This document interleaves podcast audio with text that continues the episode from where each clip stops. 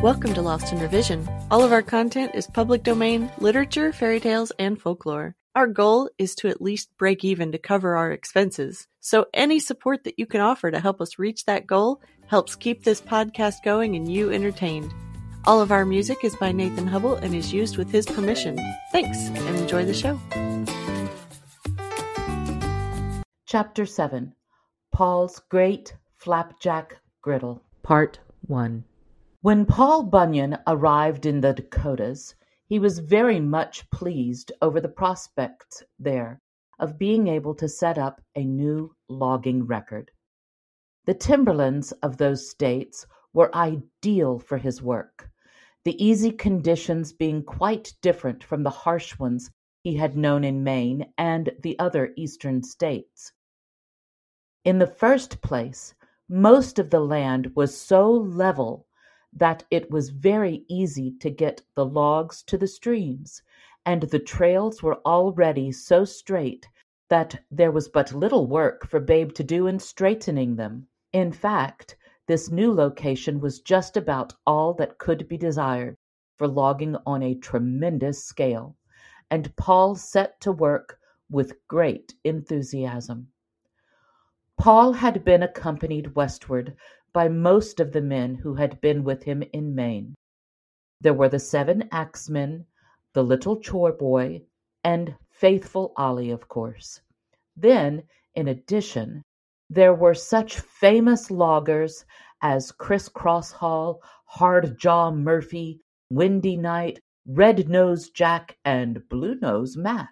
Shot Gunderson, Handy Hank, Brimstone Bill, and a whole host of others. Mighty workers, every one of them, and all as proud as pouter pigeons to be working for such a boss as Paul Bunyan. Both Babe and Willie, the big and little blue oxen, came along too, following close on their master's heels all the way, and carrying on their backs all the tools and supplies and other property that was to be used in the new camp. Some historians think that Paul also moved all of his camp buildings to the Dakotas, but that was probably done on one of his later moves, as the biggest building from his main camp would hardly have been big enough even for a tool house in his Red River camp after it got to going full blast. Paul left his old camp in Maine very early in the morning, and so anxious was he to get located in his new camp that he hurried along at quite a fast pace, so that he arrived on the banks of what was afterwards called the Red River along about sunset of that afternoon. Most of his men kept up with him pretty well, but some of the stragglers didn't arrive until along sometime the next morning.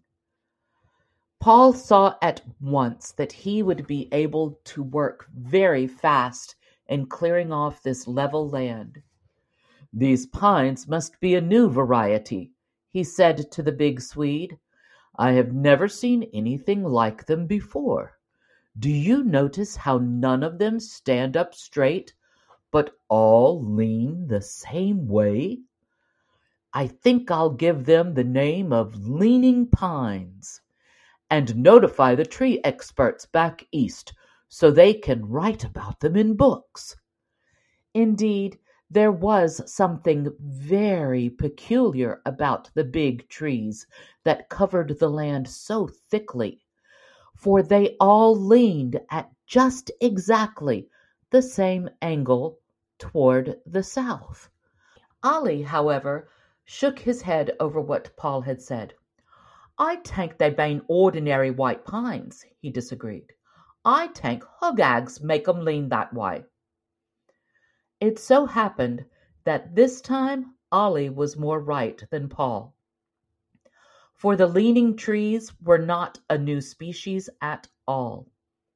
Their strange peculiarity had been caused as the big Swede suspected, by the hugag, a frightful looking but entirely harmless animal, which was then to be found in great numbers in the Dakota woods. Thanks for joining us today. Check us out on Patreon. You can help us meet our small goal of breaking even and covering our expenses. Your support helps pay for all of the things that podcasting requires and helps keep this show alive and growing. If you can't afford to support us financially, go give us a good review, subscribe or follow, and share with your friends and family. Feel free to fact check us and offer suggestions to make our show better for you. You can also send us an email at lostinrevisionpodcast at gmail.com. There's a lot more waiting for us all at the end of the road.